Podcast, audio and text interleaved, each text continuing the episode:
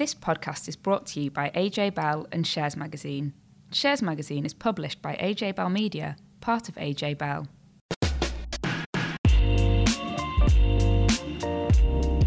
Hi, welcome back to Money and Markets. I'm Dan from Shares, and with me is Laura from AJ Bell. Hi. This week, we're going to cover the recent rumblings with star fund manager Neil Woodford, why Norway is dumping oil. We're going to look at how you can use your shares to do good for charity. And finally, why envelopes are out of favour and popcorn is in, and how that actually relates to money. So this week we're joined by Ryan Hughes from AJ Bell. Thanks for coming in. Hi there. So firstly, let's look at what's been happening in the markets this week, Dan. So I've, uh, against this backdrop of um, uncertainty with Brexit, and at the time of recording, we still don't know what's going on, but it might you might know something by the time you listen to it. Um, I kind of noticed that Unilever is now worth three times as much than Kraft Heinz. So if you go back a couple of years ago, Kraft Heinz made a takeover bid for 115 billion pounds for Unilever. Um, so it, the deal fell apart because everyone was worried about the high levels of debt Kraft Heinz would have to have to fund the deal. Um, but now that Kraft Heinz has had uh, a lot of problems, it's reported a big loss. It cut its dividend. It's looking at asset sales. So can can the tables turn with with Unilever going from prey to predator? Um, there's been nothing announced in the market on this. This is, is pure sort of speculation um, amongst people in the city, but um, it's certainly a different scenario. Uh, and I guess you have to ask: Does Unilever want to own Kraft Heinz? It could certainly pounce on it while it's cheap, um, potentially break it up at a later point because I'm sure there's some brands it doesn't want to own in there. But it's certainly um, an interesting perspective um, and one I haven't seen a lot of people talk about, but I imagine it might come up on the agenda a bit in the future. And presumably, some of the logic of one company taking over the other works the reverse way round as well in terms of cost efficiencies and alignment of brands and things like that. Yeah, also you know, companies like to take each other over because they think that there, there, are sort of big synergies there, um, you know, combined buying power and stuff like that for, for raw materials. Um, but there would certainly be some brands within Kraft Heinz portfolio that people don't want because you have to go back to ask why is Kraft Heinz shares not doing very well at the moment because it's having some problems um, and perhaps some of its sort of well-known things aren't really relevant in today's world. I mean, some some of the uh, it's perhaps surprising over the last couple of years there hasn't been more big uh, M&A. It's certainly been a theme that's been talked about uh, for the last couple of years, and we haven't really seen too many big mega companies no. uh, merge or take one another over. And that might be to do with uh, extreme differences in the currency markets at the moment, where uh, a very, very strong dollar is actually making some US listed companies look very, very expensive if someone outside of the US is interested in, uh, in buying them. And in theory, it should work the other way that maybe UK businesses or European businesses will actually look very, very cheap to US companies because of the, the strength of the dollar and the weakness of the sterling and the euro. So, on to other news this week. Star fund manager Neil Woodford has hit the headlines in the past couple of weeks, and it's not all been complimentary. So, the fund manager made a switch in his flagship equity income fund, which had built up a large number of small company holdings in it. Um, so, to cut quite a long story short, he essentially swapped a chunk of those small holdings for a stake in his investment trust, Patient Capital. So, it means that his equity income fund now holds a stake in Patient Capital. And the argument put forward by Woodford is that the investment trust is a better vehicle to hold those small company holdings in. Um, that's a very brief run through, but Ryan is going to give us more. So, Ryan, firstly, is it a sensible move? I think on the face of it, it is a sensible move. If we think about some of the criticisms that Woodford has had for the performance and the structure of the equity income fund over the last couple of years, it's because there's been a high allocation to not only small companies but also unquoted companies, so those companies that aren't listed on the stock market.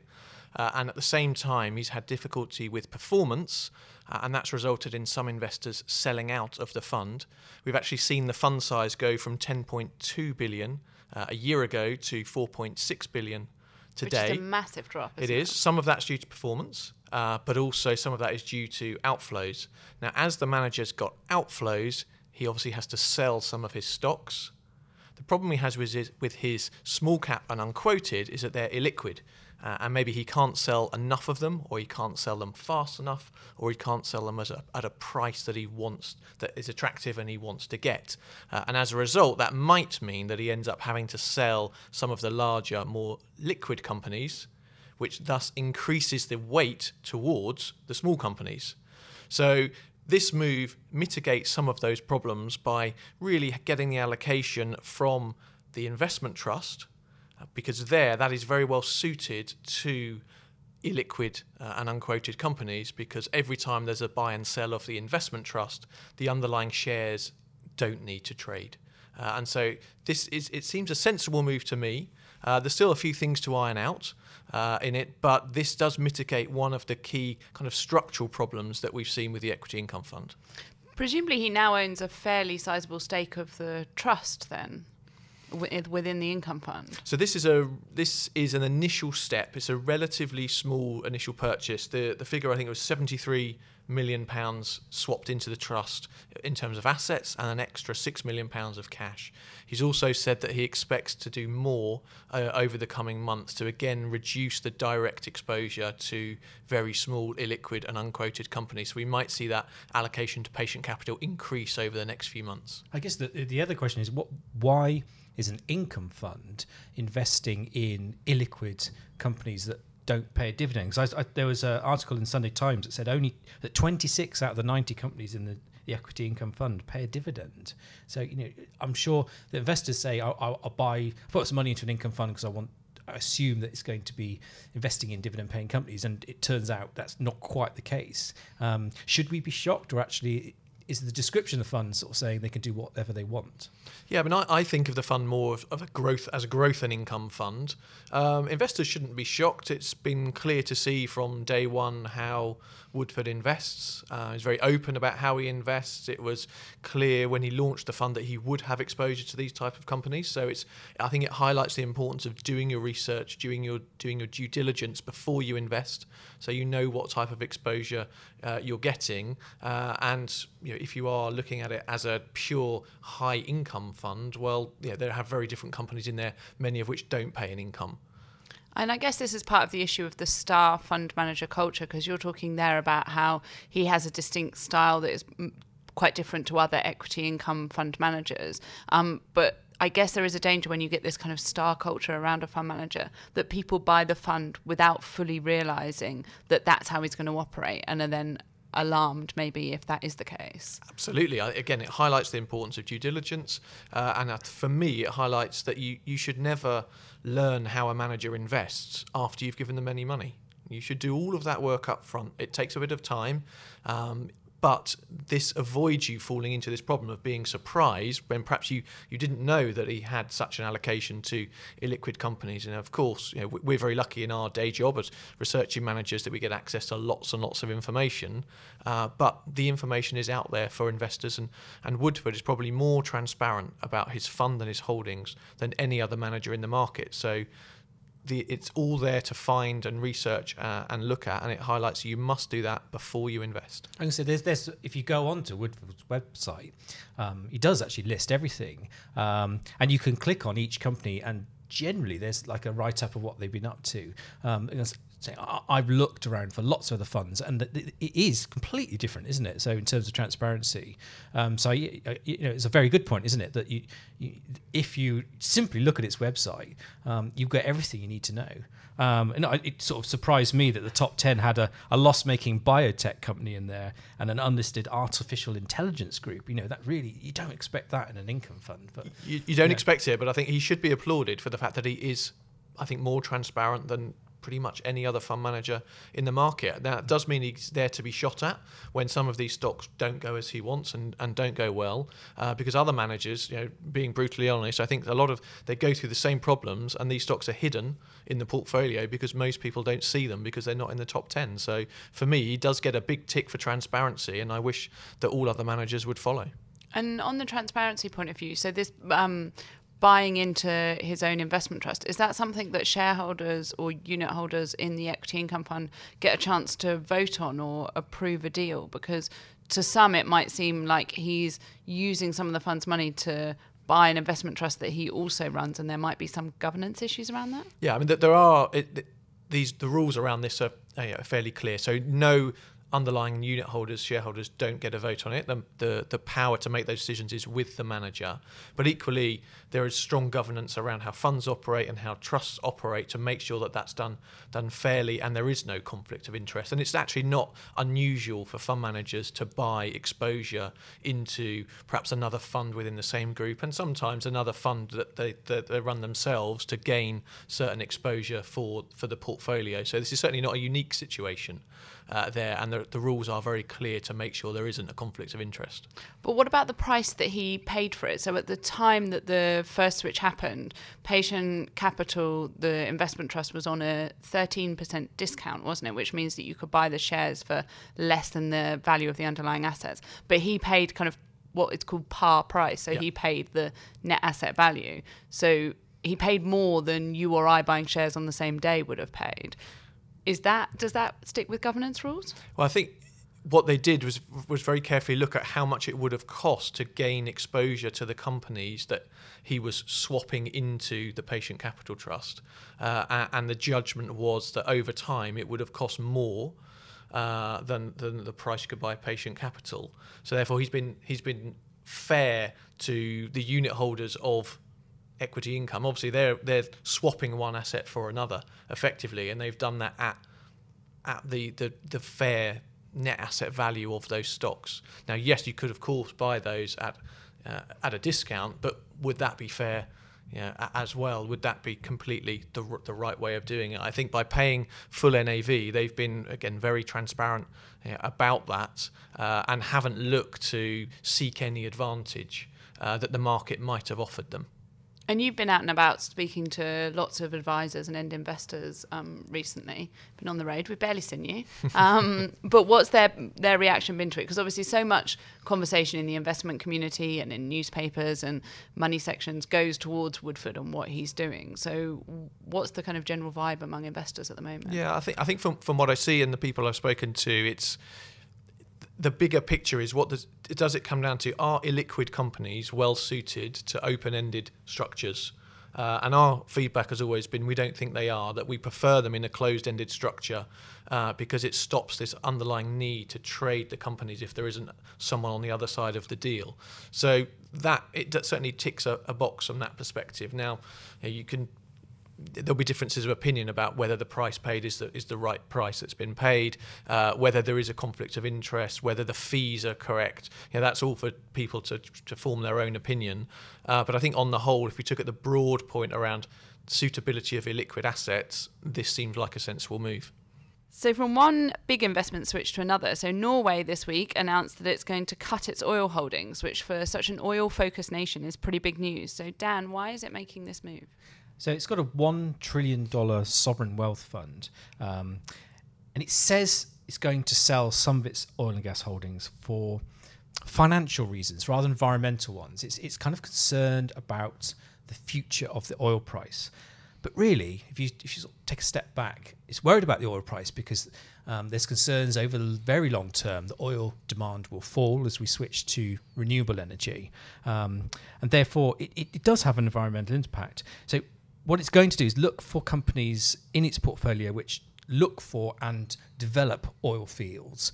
Um, but it's not going to sell out of the bigger companies which also do stuff like marketing and refining. Um, so really, if you think it's got BP and Shell in its portfolio, they look safe. Um, but you may ask which ones are going to potentially leave its portfolio. So I've, I've, I've had a look, and you can see eight stocks on the London Stock Exchange. Um, which look like they're vulnerable. So these include Cairn Energy, Tullow Oil, um, Gulf Sands Petroleum, and Ophir. Um, so it, it's not going to do these automatically. It's not just going to dump all these holdings in one day. It's going to be sort of a slow process, but it's it's it's quite an interesting move, and I think it's sort of sent this message to the world. Um, look how serious um, a big big player in the oil uh, investment industry is changing its views about what's going on. So I think in the last sort of couple of weeks, we've had things like Glencore, the mining company, come out saying it's going to put a cap on its coal production because it's bowing to investor concerns about climate change.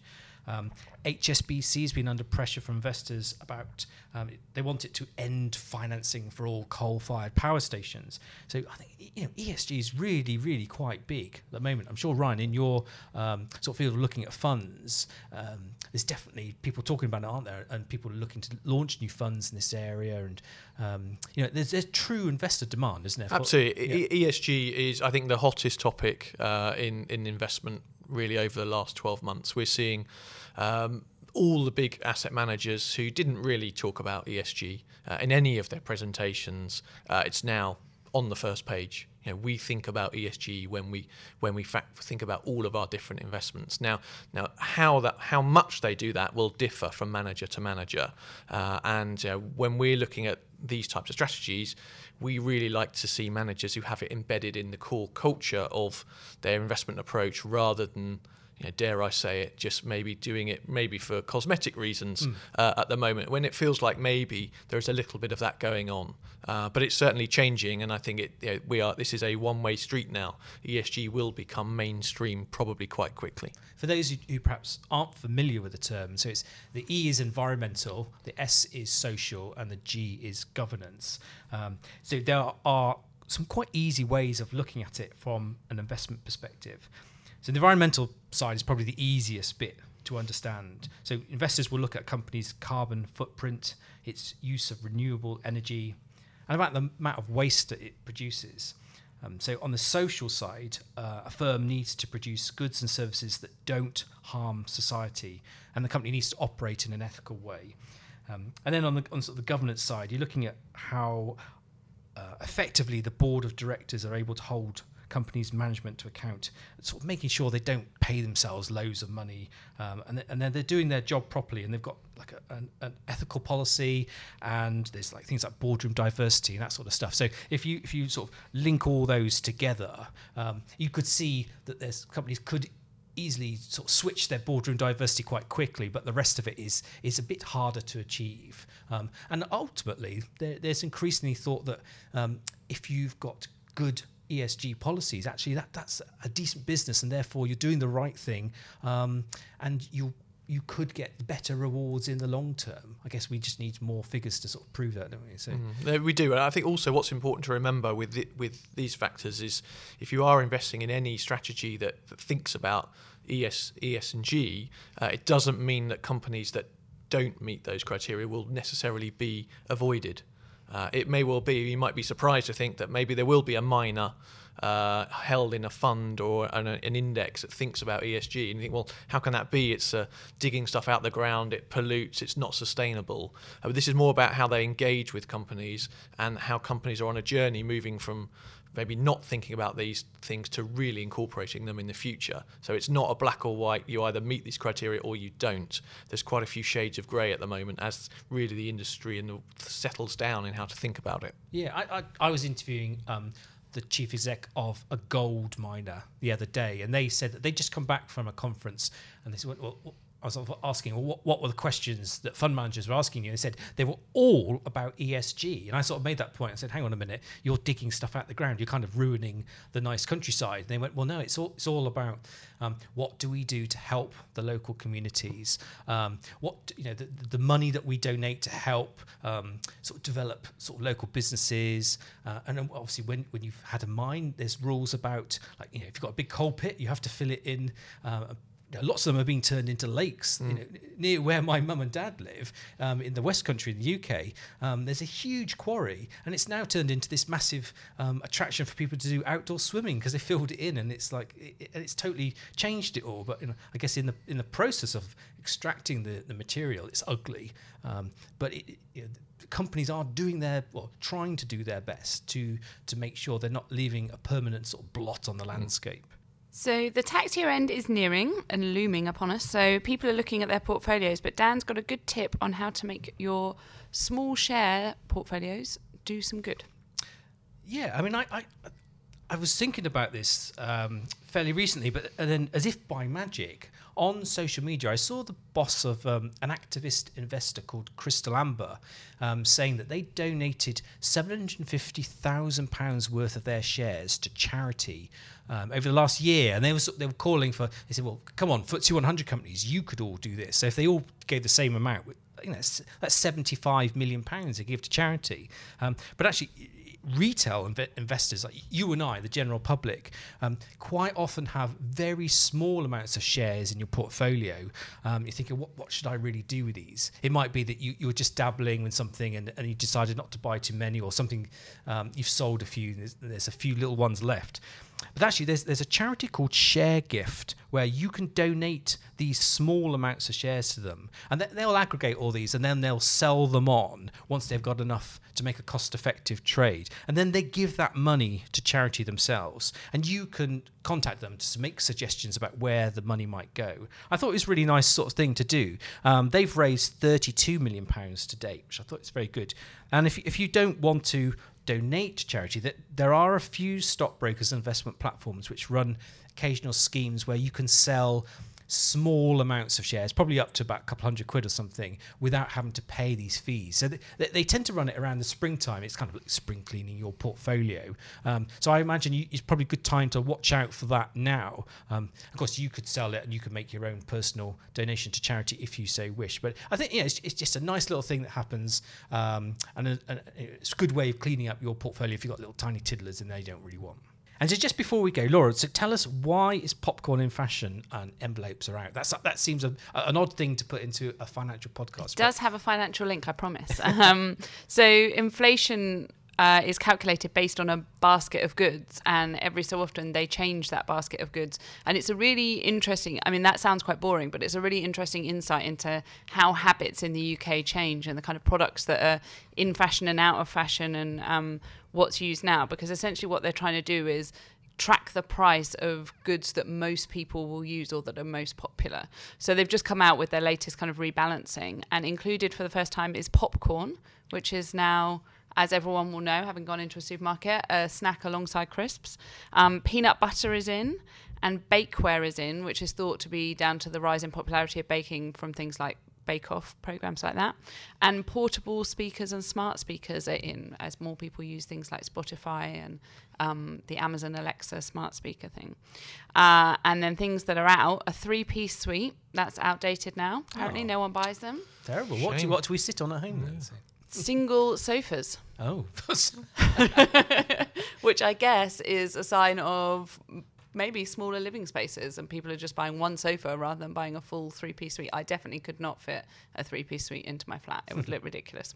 Um, washing powder is out and washing liquid is in.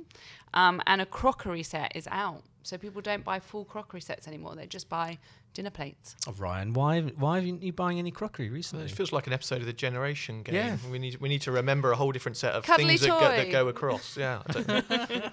Um, envelopes are out as well, which I was quite surprised by because I would think that they were still fairly in use, but I guess not. I don't know. Uh, yesterday, I called up a company which I will not name and shame, but I said I'm trying to find the access to my account. I've forgotten the the login details. I said, "Can you search for it if I give you my postcode?" And the person on the other end of the phone said. I'm really sorry. I don't know what a postcode is, and I wonder. What? Yeah, well, I wonder is that because there's now a generation who don't write letters, um, and they don't need to know how you know, the structure of, of putting something onto an envelope. I don't know. Maybe. But Maybe you should have hashtagged it. They might have understood it then. Hashtag postcode. Yeah. yeah. But I mean, last year there were some quite strange ones, uh, you know, coming in and out of these inflation baskets. Um, you'd wonder whether they were, um, you know, talking about the a different generation, but it was um, chilled mashed potato coming in, um, which I thought was a bit bit odd. Oh, what the pre-prepared and stuff? it must, it must get? be going down Ah. M&S to buy that rather than making it yourself. Um, so that replaced things like pork pies and lager sold in nightclubs. So um, it's quite quite funny. and you know, things like leg waxing, cash machine charges, and Edam cheese. They've all been kicked out as well. So yeah, it is. It's really interesting, isn't it? It's an insight into our, our consumer habits, some of which sound very sad that they've gone. But that's it for this week. Next week, we've got an ISA special looking at everything to do with all forms of ISA and how you invest through them. So let us know if you've got any particular questions or topics you want us to cover within that. Um, email us at podcast at ajbell.co.uk. See you next week. Bye. Bye. Before you go, please remember this podcast is for educational purposes and isn't telling you whether certain investments are suitable or not. If you want help, go see a qualified financial advisor. The podcast talks about various money issues. Just don't forget that the value of investments can change and you can lose money as well as make it.